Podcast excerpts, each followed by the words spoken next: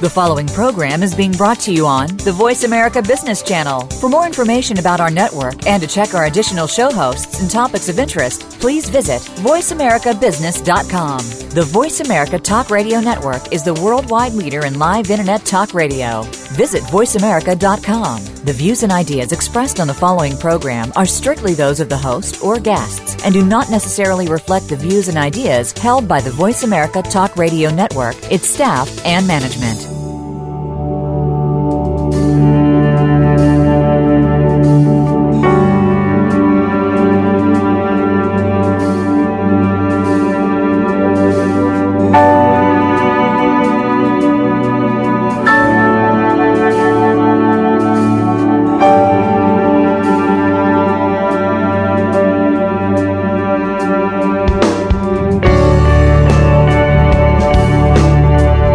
Guest today, Bob Sullivan, is a senior writer for MSNBC, specializing in computer crime, electronic financial fraud, privacy, and the Internet Underground. His Red Tape Chronicles combine investigative reporting with community blogging to unmask government waste and corporate misbehaviors. As a writer with publications defining financial setbacks and deep problems in our financial systems worldwide, he continues to support the need for change and personal financial well-being in a changing society. Bob Sullivan, welcome to you. Uh, thank you so much for having me. You're very welcome. Thank you for joining us today. Uh, Bob, what I'd like to do is go back uh, to your earlier days, uh, your childhood, and uh, chart your journey through to the present time, if I may. Um, where was it uh, that you originally came from? I grew up just out in New Jersey, just outside of New York City, of Irish parents. Um, all my grandparents are actually Irish uh, and I grew up in a, a small Irish neighborhood just about 10 minutes west of New York. What are the, the main things that you remember about that period, that childhood, um, uh, you know, that, that young adulthood that, uh, that you can compare to the, the pressures that kids have today? Uh, I actually really, really cherish uh, the time that I was born and the time that I grew up. I'm 41, uh, so I was born in the 60s.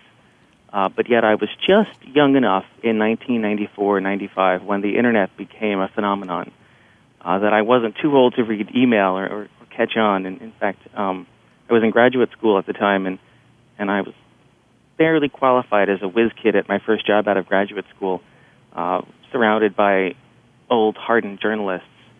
Um, but in uh, the early 90s, I got into journalism young enough that I do actually remember physically cutting and pasting stories. And so my life has really spanned uh, the change from the mechanical to the digital, from uh, the industrial, the, the very, very uh, end of the industrial age, and to the, the, the, technological age that we live in now.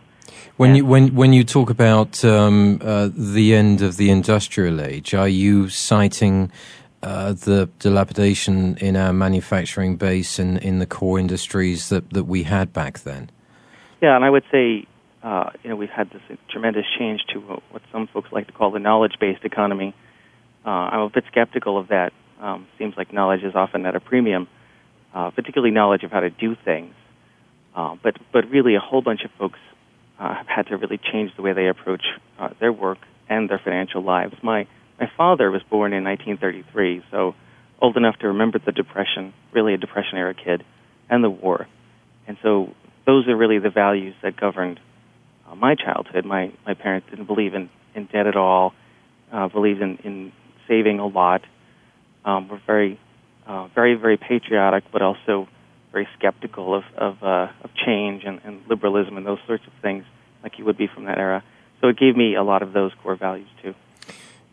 How do you think that, that life has changed though since then? I mean, we back in the UK we we saw the um, retirement, as it were, of the base m- manufacturing industries. We saw our coal industry dissipate, our steel industry disappear, um, and all these skills that that followed. Um, and uh, in the 60s and 70s, we also saw the end of apprenticeships. Um, where kids could go through school and not necessarily be pressured down the, the academia road, but could go into into careers where they could work with their hands. Uh, uh do you see that picture now today, where we have lost those those industries and those core values that may never come back again? I, I do, and it really, really concerns me. Uh, I I joke, uh, not really a joke, with friends often that I think one day we'll wake up and no one will know how to fix the roads. No one will know how to fix the power lines that, that go down. No one will know how to fix the toilet when it's stopped. Um, and, and there are a lot of consequences for that. And if we want to drag it into the financial realm, um, th- thanks to the world of apprenticeships, it used to take five or ten years just to build a career in an industry and to know what you were doing. And we don't have that anymore because people are supposed to know what they're doing immediately, uh, but they're also supposed to not have any loyalty to what they do. People change careers constantly. And, and in the end, companies, of course, don't have any loyalty to the people who they hire for the most part. So defined benefits plans, um, you know, the real safety net that people had. Uh, there was this notion, social contract, if you will. If you give your life to a company and you do pretty well, uh, you will end your life pretty well. Uh, that's completely gone. Now we're all on our own. We all have retirement accounts, 401ks. Uh, the, the, the investment that companies make in 401ks is paltry compared to the old investment they would make in defined benefit pension plans. And so this sense of, of we're all on our own uh, has, has made it a bit of a free for all for people as they go through their, their careers. No loyalty and, and not much of a, a safe future. Isn't it safe to say, though, that industry is people as much as people are industry? So, uh, you know, if I look back at, at my father, he, he was demobbed uh, from the, the British Army in 1955 after the Suez Crisis. He went into the Prudential Assurance Company and he stayed there for 40 years. Yeah. Th- that doesn't occur anymore. Um, what is it that kids are facing today? I mean, I, and I realize here we're going to get into some really large issues. Mm. Around finance, uh, uh, around the, the state of the economy. Um, but we're not really leading by example here, are we? And certainly, would you agree with me that industry is failing dismally in trying to uh, re-encourage um, the economy, re-encourage uh, diversity in careers and jobs?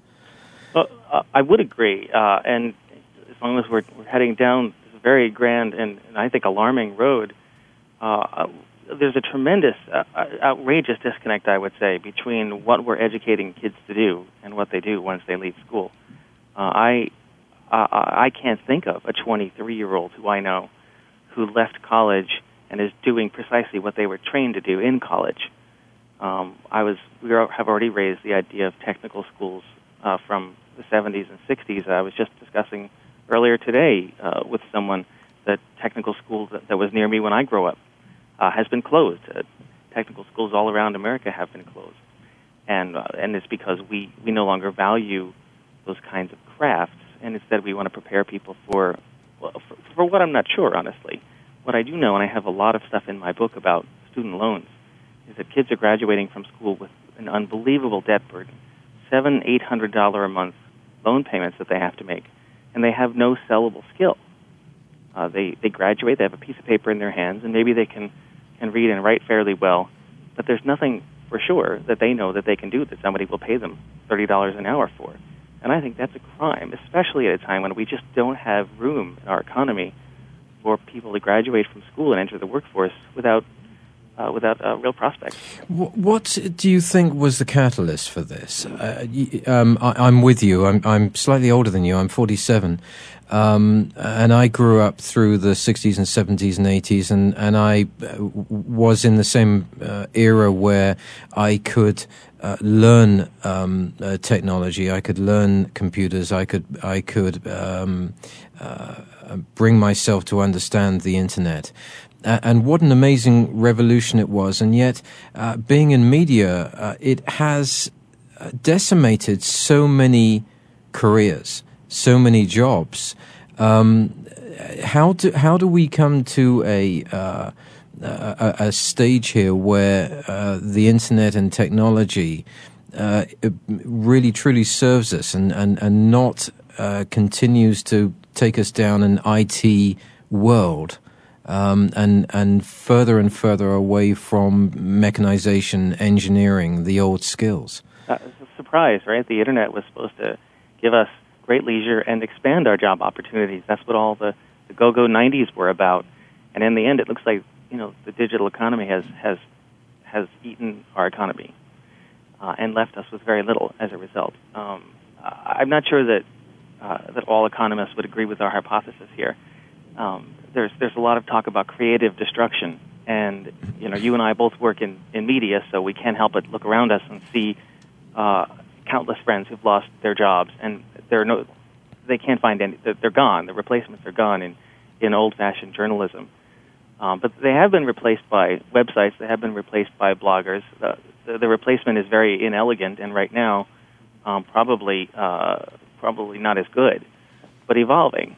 Uh, and I, I think that we all need to be honest with ourselves in our profession, and this would apply to many, many professions, that the folks who owned newspapers, for the most part, uh, were sitting on cash cows through the 80s and 90s and, and didn't invest in their future or their people the way that they needed to. And were blindsided by a lot of what happened, even though there were warnings that the iceberg was coming for years. And, and so, you know, how much of this is, is technology destroying an industry and how much of this is technology, um, you know, take, causing creative destruction, which is necessary when companies are fat and lazy? I think it's both. What do we need to do here? Um, uh, can we learn from history at this stage? Can we look at social history? Uh, can we look upon this uh, period that we're growing up in now as a second or third in- industrial revolution? Uh, and, and if we look back at 1929, we saw an economy that spiked uh, several times. That that then was. Um, uh, taken care of essentially by uh, a world war that uh, um, uh, brought uh, jobs back. Um, but back in those days, the government uh, dug itself out of that crisis by putting people back into jobs uh, through um, government um, projects. WPA and work programs, yeah. In, in agriculture and yeah. industry. Well, they cannot do that now. Uh, now, do we not have at this stage a double whammy? Uh, I don't like using that word, but do we not have a problem here that um, the government does not really have any strong ideas on how to create employment again? Um, which is impacted by this financial meltdown that we're still in.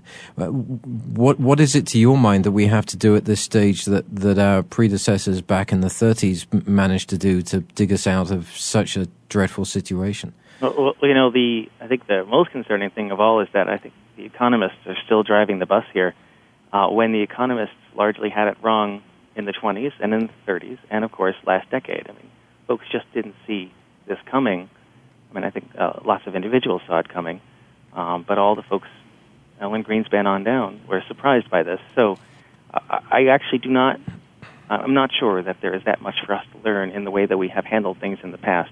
It's certainly debatable how much the um, government work programs helped during the 1930s. Uh, they obviously helped the people who had jobs, but um, I think we're still arguing over what actually got us out of the Great Depression, honestly. Uh, and so we're going to be arguing about this one for a long time too. But I, I, I definitely agree with your premise that because we're in this brand new economy, uh, the government is very ill suited to figure out uh, what what kind of investments to make, and or and I think it needs to be a combination, and what places to get out of the way, or, or to give tax advantages uh, to industries and groups so that they can uh, they can invest and grow right now. Uh, you know, you don't want to be picking winners and losers in a dynamic economy because uh, you know, the government's usually pretty bad at that. Where did this all start, Bob? Uh, I mean, we can look back at the 80s, um, at the Margaret Thatcher years, uh, the Reagan years. We can look at a burning economy uh, in the 90s and early uh, in, in this last decade.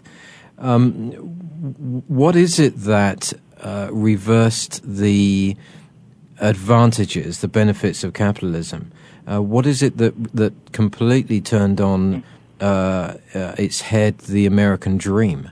Um, was it the financial sector? I, and and you know, looking at that, and I could become very cynical about this, but uh, we we saw this meltdown uh, arriving back in uh, probably as early as 06, uh, 07, at which stage we realised that the financial institutions were uh, really uh, getting themselves into a dreadful mess.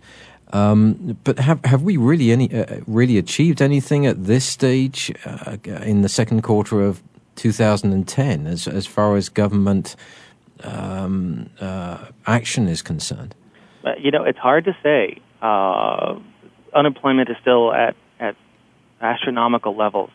Headline number is 9.7 percent, but you know, I hate using the headline number because the real number should be something more like 17 percent it should include folks who've given up, for example, or folks who are severely underemployed. So that's that's an amazing number. Oh, one in six adult males between 25 and 54 are unemployed. An amazing number. So I think it's really hard to say we've come very far. Uh, the argument you always hear from the administration is it would have been worse if we hadn't done the things that we had done, and it's very hard to, to prove or disprove that. Uh, you know, but but clearly there there haven't been great strides made. And I think it's really important, and this is going to be um, a big part of the recovery, is that people accept the new reality of our economy. Uh, we're not going back to, to 2006, 2005. This is not a blip on the radar that we can recover from. We have lost um, seven to eight million jobs in our economy, and in, in, I can tease out these numbers for you on, on my website. But in short form, if we churn along at high growth rate at 3% a year, it will take us most of this decade to get back the jobs we've lost just to recover to where we were, say, in 2004, 2005. So, uh, understanding that we're not going to get back to a place where your home sells in two or three weeks for more than you're listed for, perhaps for this generation, I think getting to you know understanding and, and getting our heads around this new reality is going to be a big part of the recovery. The, the, to my mind, were pivotal and profound mistakes made um, around the end of probably the last quarter of 2008. We had these uh, TARPs and, and massive funding efforts.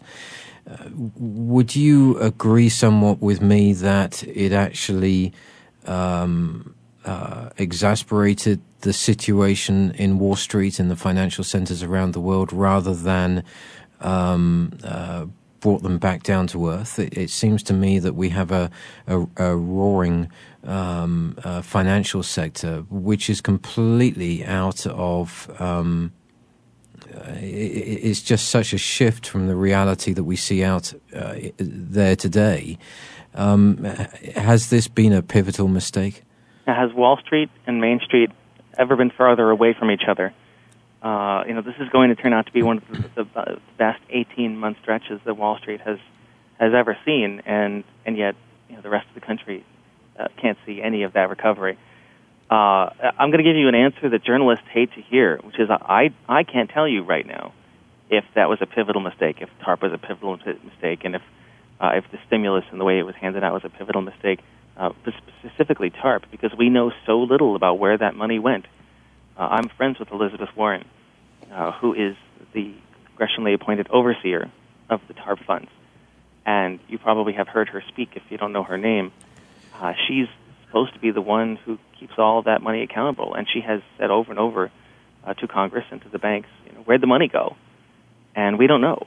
Uh, the, the money's just been sloughed up in the system, uh, unaccounted for in large part. So uh, it, it's very hard for me to give you a, a good opinion as to whether that money went for ill or good, uh, I, I think going forward, the um, the, tr- the tremendous risk that we've created, uh, and I use the word risk ironically, I suppose, is uh, you know all of this happened because folks on Wall Street went on on these incredible limbs, believing that they would never suffer any any harm because they thought they had outsmarted the system. These quants, these mathematical geniuses, had come up with new formulas that eliminated risk, and they could bundle it up and, and make it impossible where things ever go badly. Well, they were wrong, and things went badly, and uh, that creates what economists like to call a moral hazard.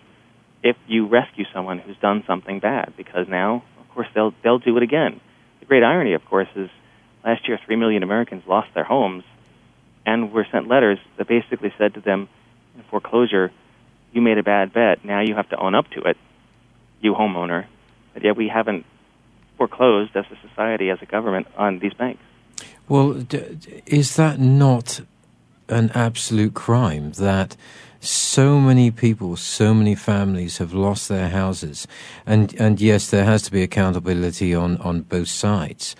But essentially, there was a period of, of four or five years where financial institutions, brokers, mortgage brokers, uh, what have you, were quite deliberate and quite irresponsible in their lending habits.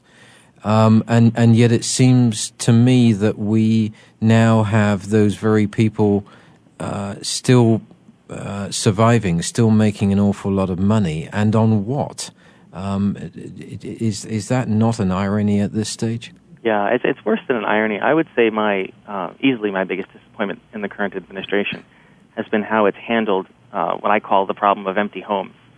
Uh, we all know that housing is at the core of this economic crisis, and so figuring out the housing problem should be the first order of business if you're trying to fix the economy and all the efforts to help folks who are on the edge of losing their homes have been uh, tepid and half measures and all designed uh, to help the banks. And it's been uh, incredibly disappointing that the Help for Homeowners program that you probably have heard of uh, was supposed to help perhaps four or five million Americans. As of uh, the end of last year, it had only helped about 60,000. Uh, and if you look at these complex formulas they had come up with to figure out who was eligible and how they became eligible and, and what did you have to do. You have to make trial payments slightly less than your old mortgage payments, and if you do that, you're entitled to uh, essentially an adjustment that makes your mortgage longer and maybe reduces your interest rate a tiny, a tiny bit.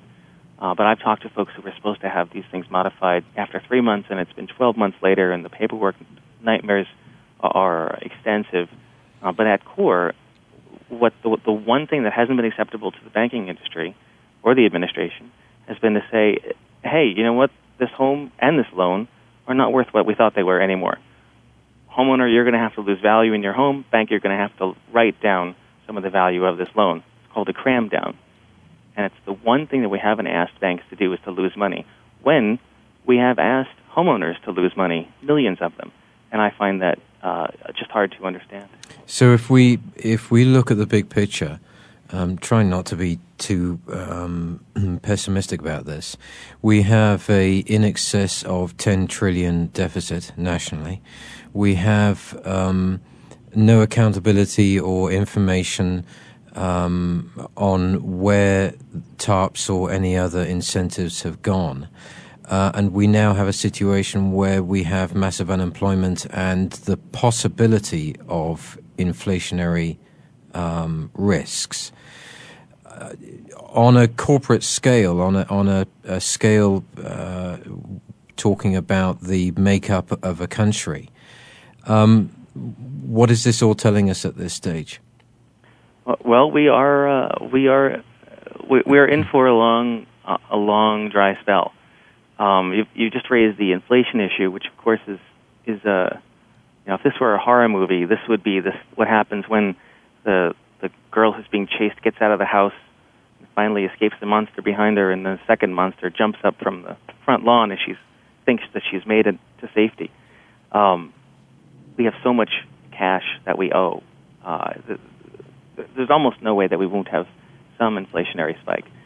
Um, the Federal Reserve is going to thread the eye of a needle and try to raise interest rates just before the inflation hits and try to keep it under control. Uh, that's going to be a very, very difficult thing to do. Um, we, you know, as personally, we have all of this debt. Uh, nationally, we have all of this debt. Uh, bondholders are going to be very nervous, already nervous about how we're going to pay it back, and they're going to demand higher premiums, and and uh, you know, eventually, that's going to make that's going to make for a second monster for all, all, of us to deal with. Well, before we turn to um, talking about us as individuals and human beings in society, um, what about um, the responsibility of industry? Um, we we probably um, have um, 300 major industries that are probably uh, more in control and have greater wealth and a greater GDP than many countries in the in the world. Um, that clearly, in what I consider this to be a rebirth period, um, uh, are going to face attrition. Um, what what is it about industry that is still so uh, controlled by agendas and still has uh, such little transparency? Uh, why is that still? Why is it that they are not opening up and really um, creating uh, major strategies to get people back into work? Yeah, uh, you know, we we have some simmering debates here in in the U.S., which I'm glad to see, and, and a crisis like this sh- should bring some of these issues out. And one of the things that you're beginning to hear some murmuring, murmuring about is uh, what's sometimes called corporate personhood. So uh, corporations have equal rights to people uh, in in the U.S. And one of the results of that is shareholders have tremendous rights. And uh, one thing that that that I think uh, Americans naively uh, take for granted with companies is that somewhere overriding everything is a moral ethic uh, to to do good in the world. When that is not, uh, corporations are not organized to do good. They're organized to make money for shareholders, and you know that's the decision that they will repeatedly make. Uh, not, not that corporations don't go beyond that on occasion, uh, but when they do that, they're they're doing it out of the goodness of their heart, not not for for any other reason. And in many cases, they may even be doing it and be liable for a lawsuit by a shareholder who says you're not acting in shareholder interest. Uh, there, there are places in the world where uh, despite the, the rights of corporations and shareholders, there is an overarching ethic to take care care of employees, to um, to to have vision for the future. Uh, you hear all sorts of stories during the Depression, for example, of corporations and, and, and employees working together to try to stay open. Um, we don't have that ethic anymore, and and for better and probably more for worse. Uh, now that uh, U.S. corporations, so many of them are multinational, these ethics are being spread throughout the world. Um, I was reading stories about uh, global uh, liquor conglomerates in the Wall Street Journal recently, and uh, about a Belgian town that was rioting because their local Belgian brewery, which had recently been acquired by a company that had been acquired by a U.S. company, uh, they were striking, but they weren't getting anywhere because the, the brewery was laying off people because it wasn't efficient enough. And tell Belgian they're not efficient enough making their beer, and their eyes are going to roll back in their head. But that's the world we live in now, unless we decide to do something about that. Well, and and what does one do uh, if you look back at history? Uh, and I and the problem with history is that we we learn we understand history, but we never learn from it. Um, what does it take to uh, change this paradigm? I mean, clearly, you don't want to return to anything but a form of capitalism because it has um, proved that it's quite possibly the only way to to operate. Mm-hmm. But uh, in, in, industry, we're seeing we're still seeing um, uh, a problem with the uh, industry heads being able to uh, uh counter profitability and responsibility to uh, shake, uh, st- stakeholders versus um, helping the very people who shape that that that industry that that that that business. Um, it, it, does it start in industry now, given that uh, um, it, it, seems as if politics is becoming so partisan and, and, and frankly becoming such a mess? Is it going to be a future now that has to be shaped by industry, shaped by industry leaders, and shaped because of the feedback that they gain from people out in the street? Is that what it's going to take? Well, well if we look backwards, um, you know, why in the end was Karl Marx wrong? uh, that we we weren't all just going to go up in a capitalistic flame of greed, and uh, just because a, a counterbalance developed from within count within capitalism, the trade unions, um, organization, and you know I, we clearly live in a world full of pendulums. Um, I, I think it can easily be argued that um, in the 70s uh, and prior that uh, and, and even still today, in some cases, we see this: trade unions are too powerful, uh, and um, and have, have limited uh, corporations from being entrepreneurial, for example. Uh, but I think the vast majority of cases now, and, and the technology field, for example, is a great place to look at. Unions have no foothold at all. Uh, in fact, we've crossed a line here in the U.S. just in the past couple of years, which is quite remarkable. There are more unionized workers who work for the government, who are government employees, than there are unionized workers who work for a private corporation. So uh, the union movement has uh, has has just slunk away for the most part, and uh, maybe we call it something else. But there has to be some way to balance out the incredible power of corporations. Because right now, you know, when you have a dispute, and we're talking about big problems, but it's easy to see this through little situations. You have a dispute with your cell phone company or with your mortgage company over a late fee. Uh, basically, it's you against a billion dollar company. And they have staffs of lawyers, they have armies of uh, paperwork that they can cover you with. Uh, they have uh, congressional representatives in the bag through years of donations and all you have is persuasion, which isn't going to cut it. Um, there isn't even an agency you can call who will stick up for you. Uh, we're trying very hard to get one. That's one of the major reforms that have been proposed this year uh, in light of the economic collapse, the Consumer Financial Safety Commission. Uh, creating it, you would think we were trying to, to create a new planet, how difficult it is. Uh, but it's simply the idea is for it to be an agency, an advocate for, for people who have problems. There isn't one right now. And, and the, the only way to straighten this thing out and create some kind of a, a prosperous future is is to spread the power out. There's you know there's um, in most industries if you think about your cable bill, your cell phone bill, your home phone, pay television. If there isn't a monopoly, there are duopolies or triopolies. You only have two or three choices, but all the power is very very concentrated in those companies, and uh, we are left with almost basically feeling powerless. That's why you know I write about what I call more than anything else uh, fine print rage.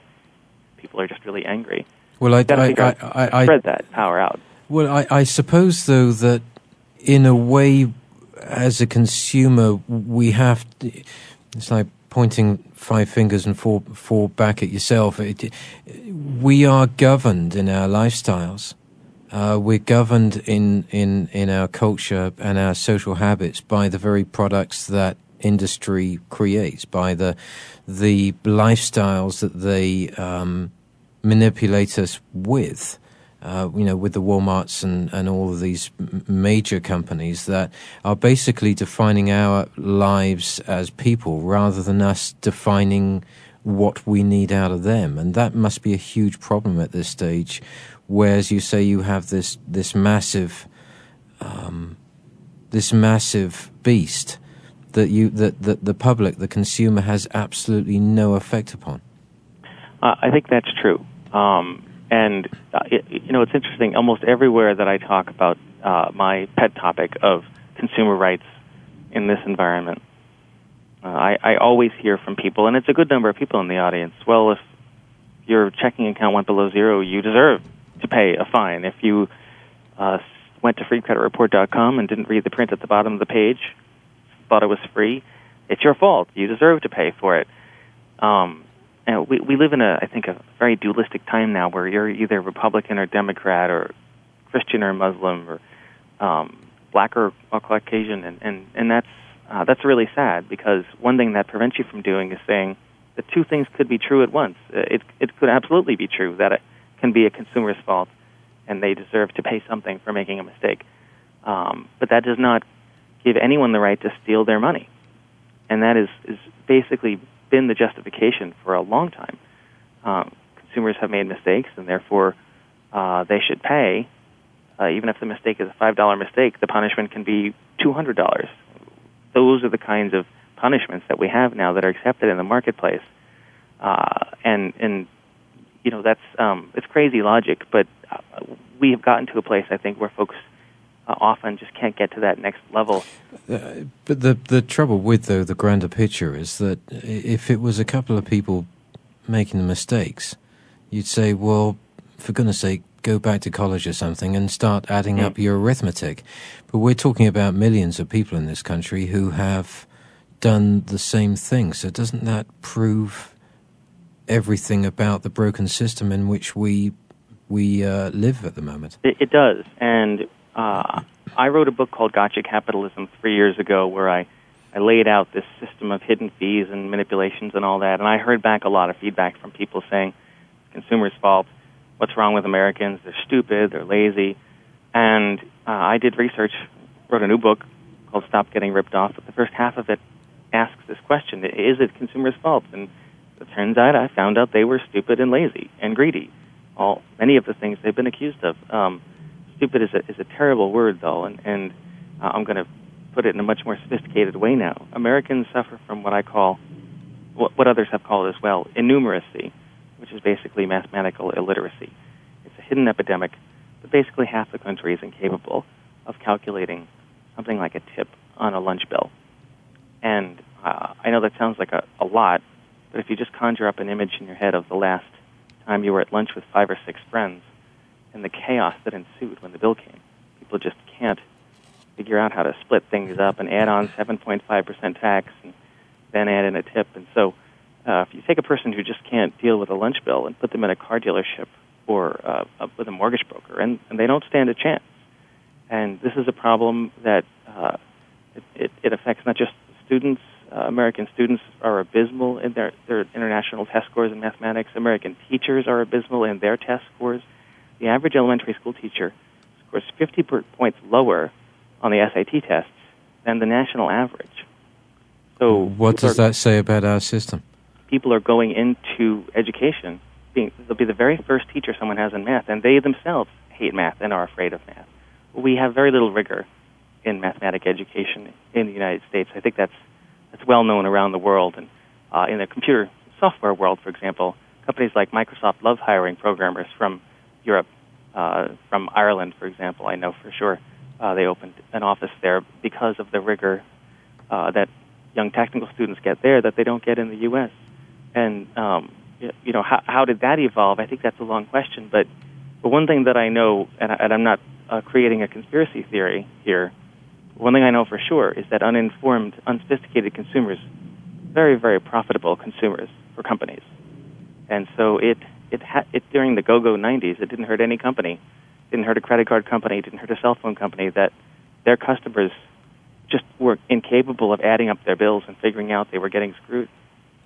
I, am I'm, I'm terribly interested here, but I, I spend most of my time right now in Phoenix, Arizona, which goodness only knows has been hit terribly, and and uh, uh, other times in, in Burbank in California, which which is a mess.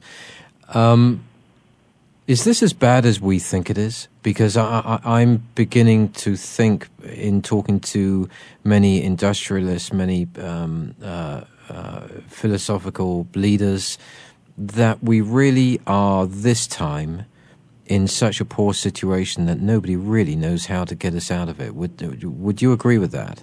Well, I, I would, uh, and to complicate the, the thought even more uh, I think one thing that's very difficult about our time right now is while we are in a very bad place, uh, to keep perspective, we're nowhere near uh, where we were during the Depression. I mean, there are Depression had 25% unemployment, you know, real unemployment.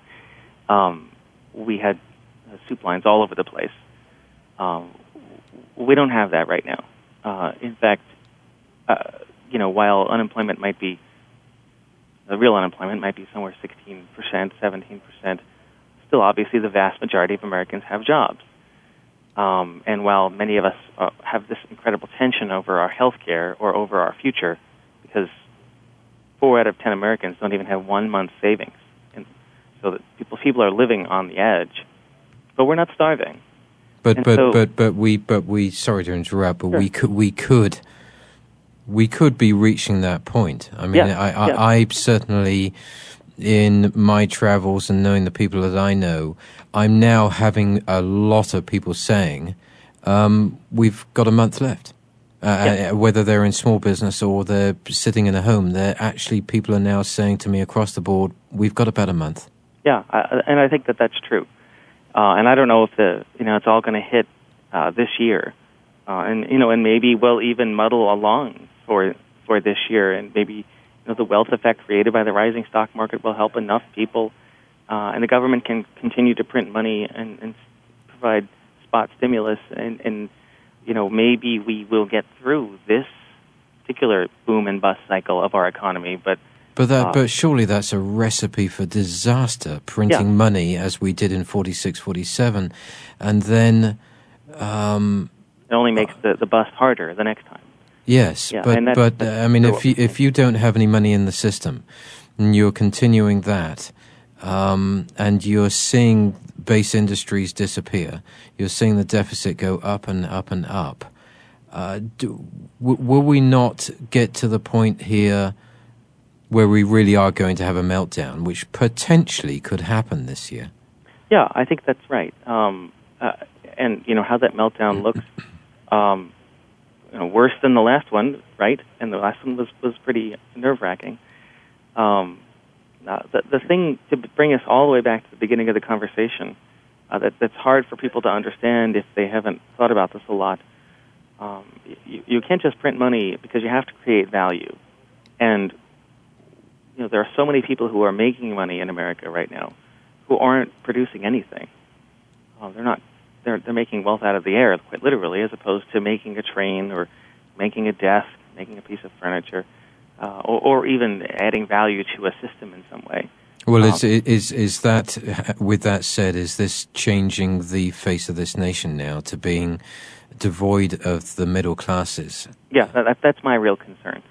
Um, uh, we can talk about plenty of professions. Um, writing books is one of them. Uh, again, I, I can be, be personal with. Um, but but I think I can can come up with lots of other examples of this where there are a few people. Uh, movies would be another example that very familiar to people. Um, there are a few companies, a few people at the top of those companies who are doing very very well, and then there's everybody else who doesn't know when they're going to be able to move into a house that has enough room for their kids, doesn't know when they're going to be able to move into a neighborhood with decent schools, uh, because not only don't they have the money today, they they can't like you once could. They can't sit down and say, if I get this advanced degree and I work really hard, I will get promoted to this level, and I know this salary is out there in the future for me, and I can save for that. Right now, you know, the vast majority of Americans can't look into the future like that at all. A tiny few can. Uh, that is the disappearing middle class, and and that very, very much concerns me. Do you do you really believe that anybody in Washington uh, or even London, because from what I understand, actually the UK is heading for another spike in the economy, really realizes just how bad it is out there on the street?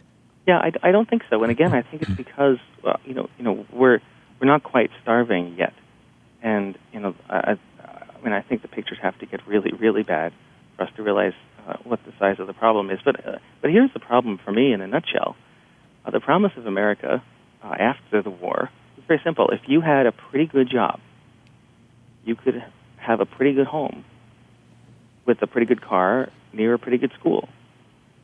That's the middle class for you. And right now, you need to have you need to be a vice president of a company in order to afford a decent house near a good school and be sure that your kids are going to be have a good future in America.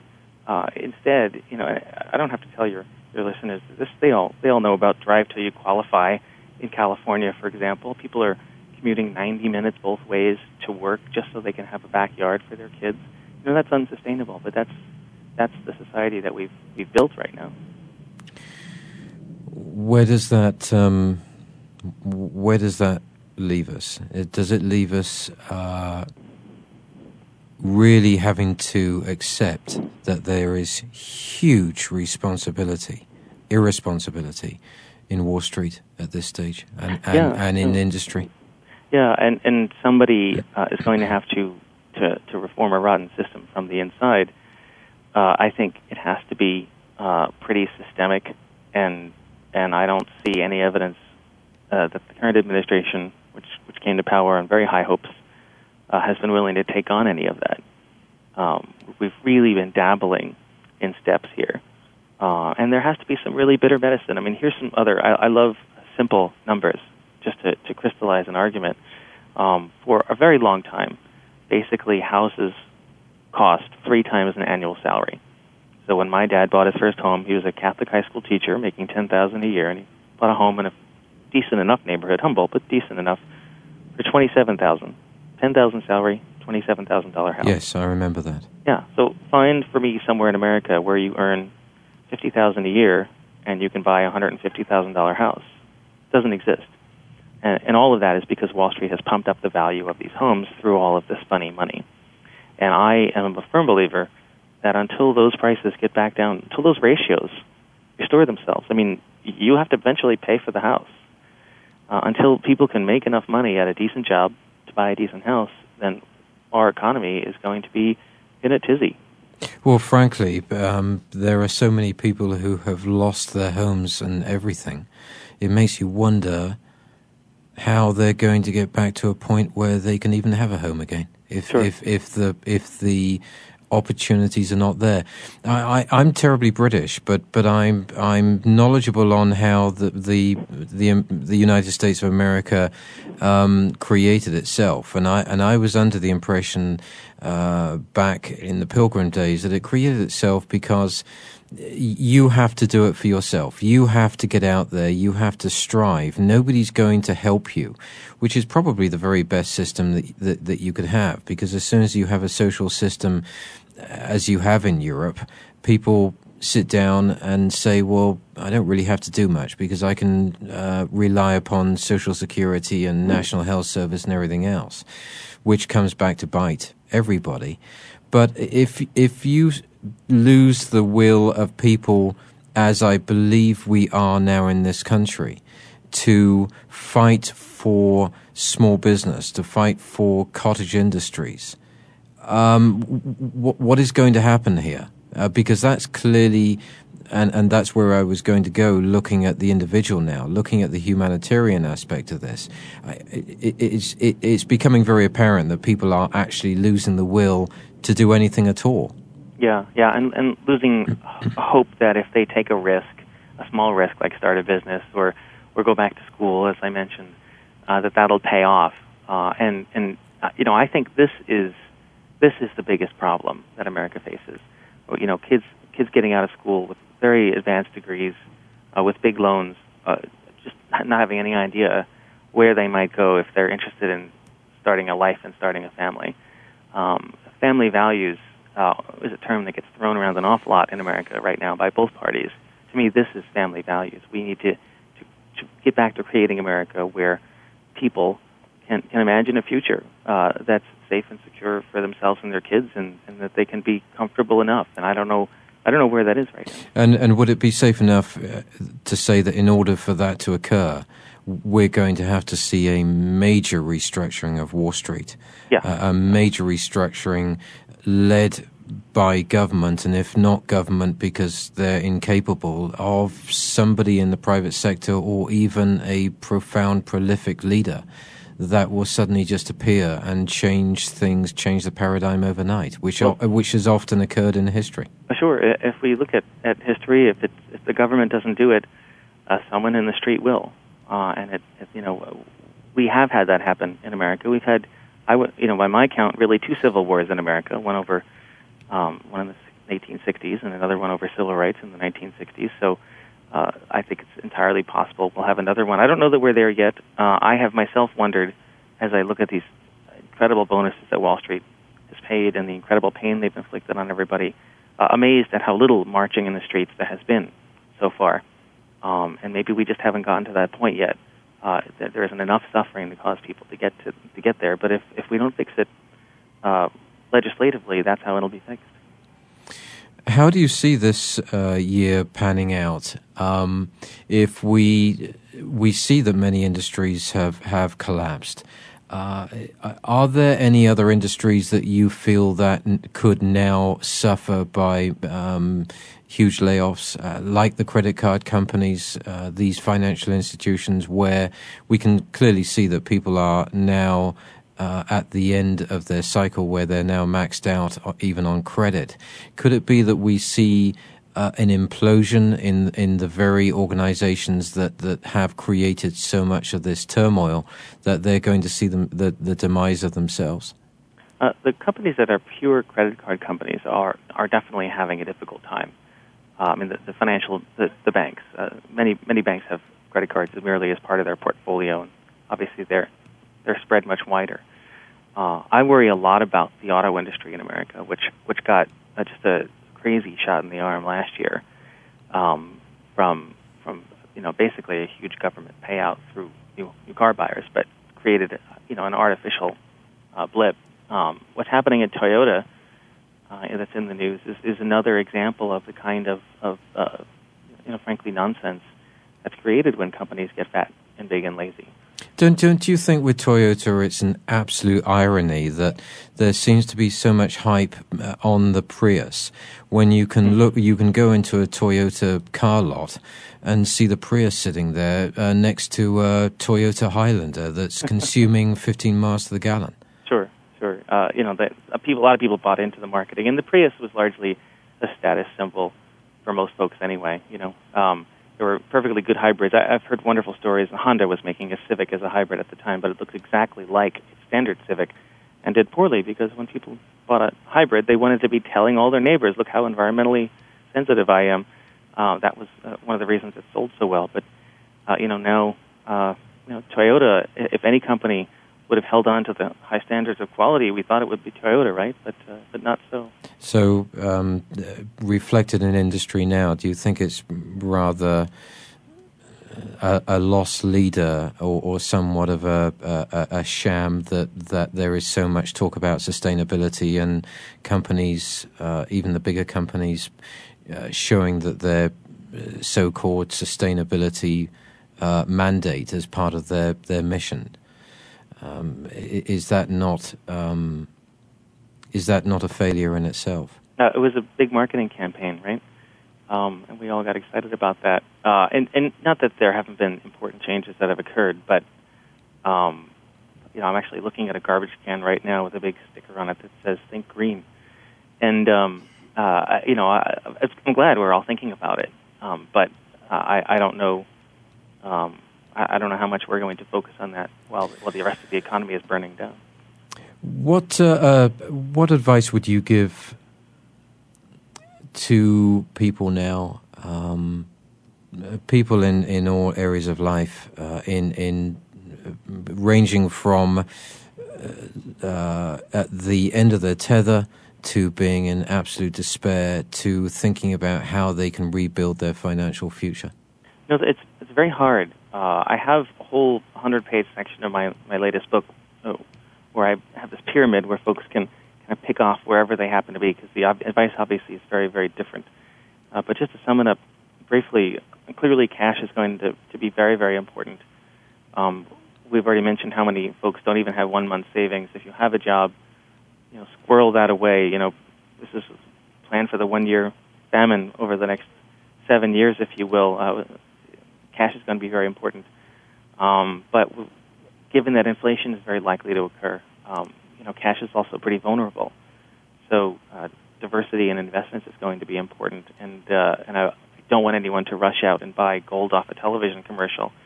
Uh, but I do think that people who have maybe a sensible real estate investment or two and a good amount of savings and a good amount of money invested cons- very conservatively in something like index funds uh, is really the, best way to hedge yourself against what might happen. Uh, if if the worst occurs, then folks who have prepared uh, will survive, like you might in a natural disaster, and, and actually perhaps come out uh, very well on the other side of it and, and, and thrive uh, when other folks are, just devastated. So that's something to really think about. And what would be your advice uh, for the youngsters now who have come out of education? Um, and most of them, I come across every day. They're they're they're looking for jobs um, that are absolutely um, weighed down with huge debt in a career, even over the last four or five years, that may wow. not even exist anymore. What would you uh, offer to them? Well, well, you know, that's just a nightmare. Let me let me split my advice into two quick pieces. First of all, if you are considering school or even in school right now, I think you need to to finally throw off the notion that it's really valuable for you to go to a school with a big name that costs a lot of money. That's, I think for the vast majority of young people today, that's a huge waste of money.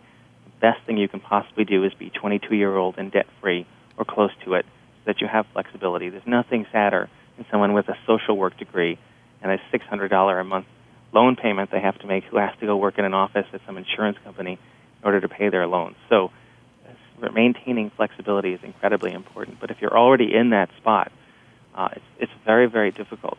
Um, uh, family resources would be your best bet, but beyond that, uh, you know, there's uh, there are new programs the government has just begun for folks who want to work in nonprofits, uh, where the the cost of the loan is actually only a percentage of your income if you're doing something like teaching at, a, an urban school.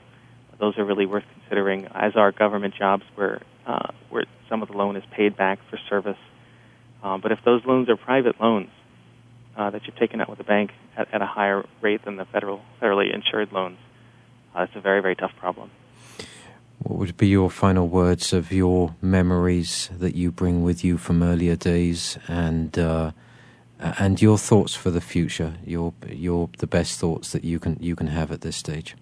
Well, uh, however bleak things are, uh, they're certainly nowhere near as bleak as they were in the 1930s, and we're not facing an enemy anything like Hitler. Uh, so, uh, I do think that America is is a sleeping giant, and it often takes you know, we can be we can be lazy, but uh, we have risen to the challenge many times in the past, and I do think that will happen again. Uh, I think we're deciding right now just how big that challenge is going to be.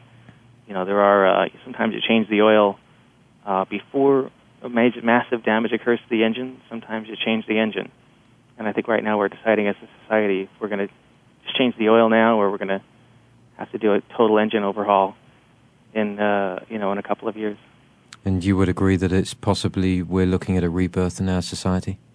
Uh, well, I uh, I hope to see one. Uh, I don't I don't, re- I don't really see the same shoots that uh, President Obama has seen yet, uh, but I do think that potential's there. Bob Sullivan of MSNBC, I do thank you for joining us today and uh, wish you wish you well. Thank you very much for having me, and good luck to your listeners. Thank you. And to our listeners, I hope that you have enjoyed this program as much as I have. You can get information on this and any other program in the series at davidgibbons.org. Meanwhile, wherever you are in this world, good morning, good afternoon, and good evening.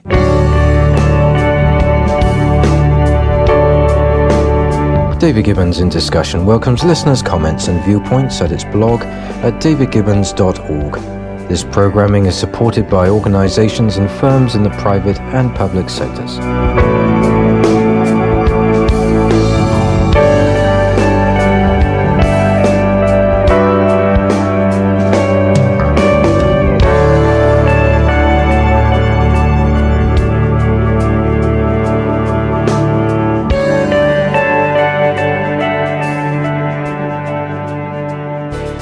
Thanks again for listening to the preceding program brought to you on the Voice America Business Channel. For more information about our network and to check out additional show hosts and topics of interest, please visit voiceamericabusiness.com. The Voice America Talk Radio Network is the worldwide leader in live Internet talk radio. Visit voiceamerica.com. The views and ideas expressed on the preceding program are strictly those of the host or guests and do not necessarily reflect the views and ideas held by the Voice America Talk Radio Network, its staff, and management.